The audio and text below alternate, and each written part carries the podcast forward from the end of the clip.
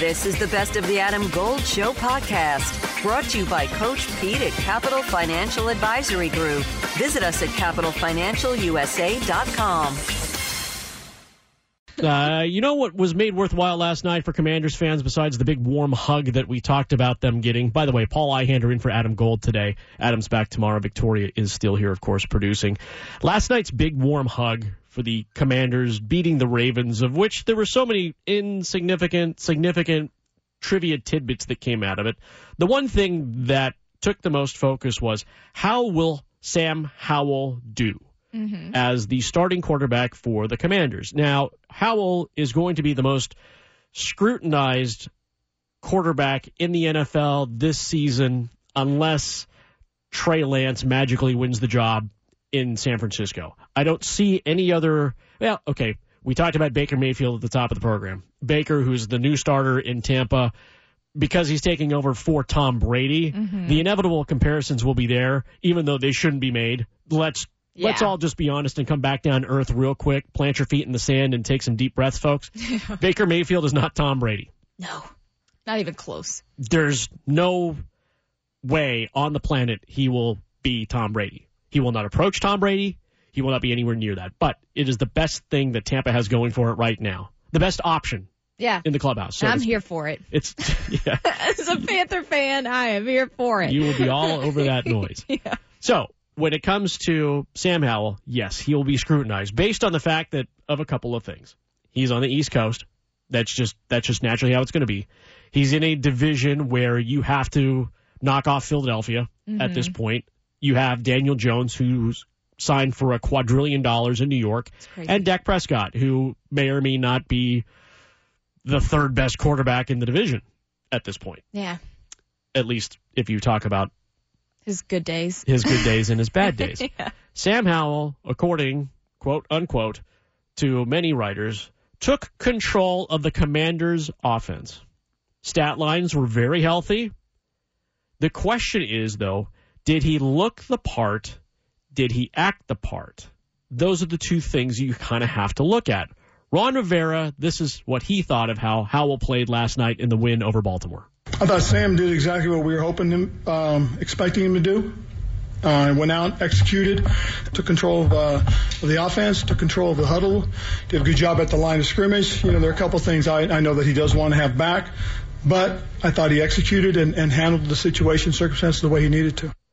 So for Ron Rivera, he acts like an NFL starter. Mm-hmm. The numbers back it up. They do. I mean, he played he he he played the entire first half. He took that really lousy sack on that first series where he looked like me trying to avoid playing tag with my daughter as I run around in the yard because I'm just kind of weaving back and forth because she has such little arms. Yeah. So all I have to do is just kind of dive and duck, but it looks like really, it doesn't look like it's coordinated at all. Mm-hmm. That was Sam Howell on that sack.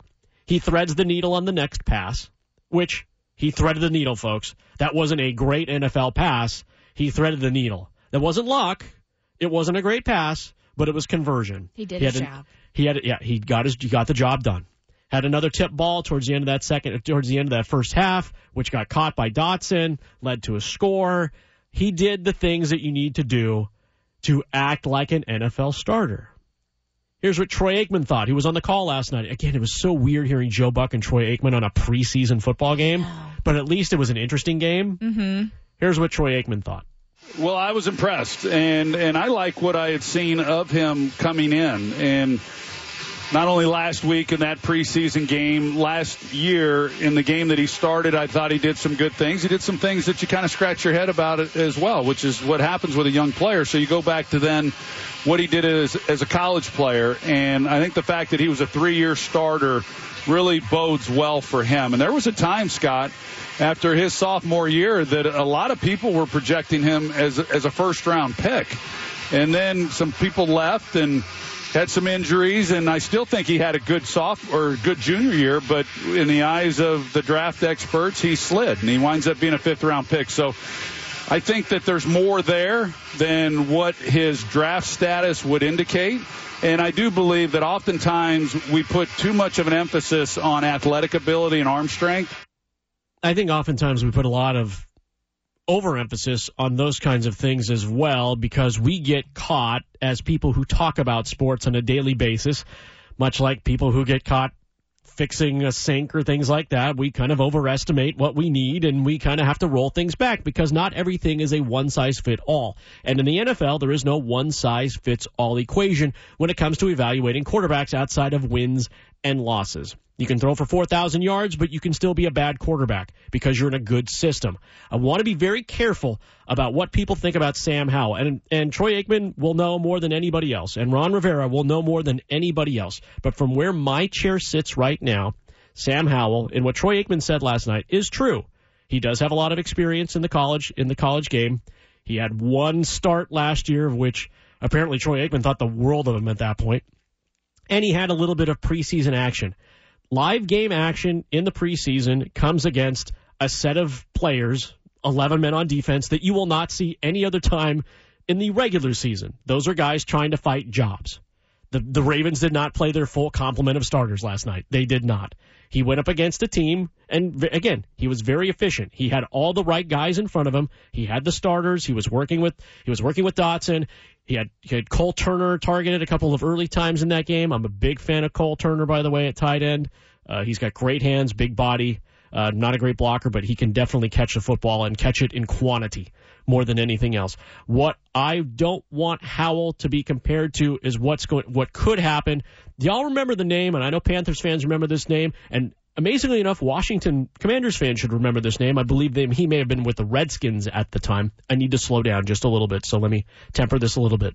Panthers fans, Commanders fans, remember the name Kyle Allen? Oh, yes. Kyle Allen had a rip it up year, right? Right? We all remember Kyle Allen. And then he started in Washington too. Mm-hmm. And it was this same kind of stuff was being said about Kyle Allen.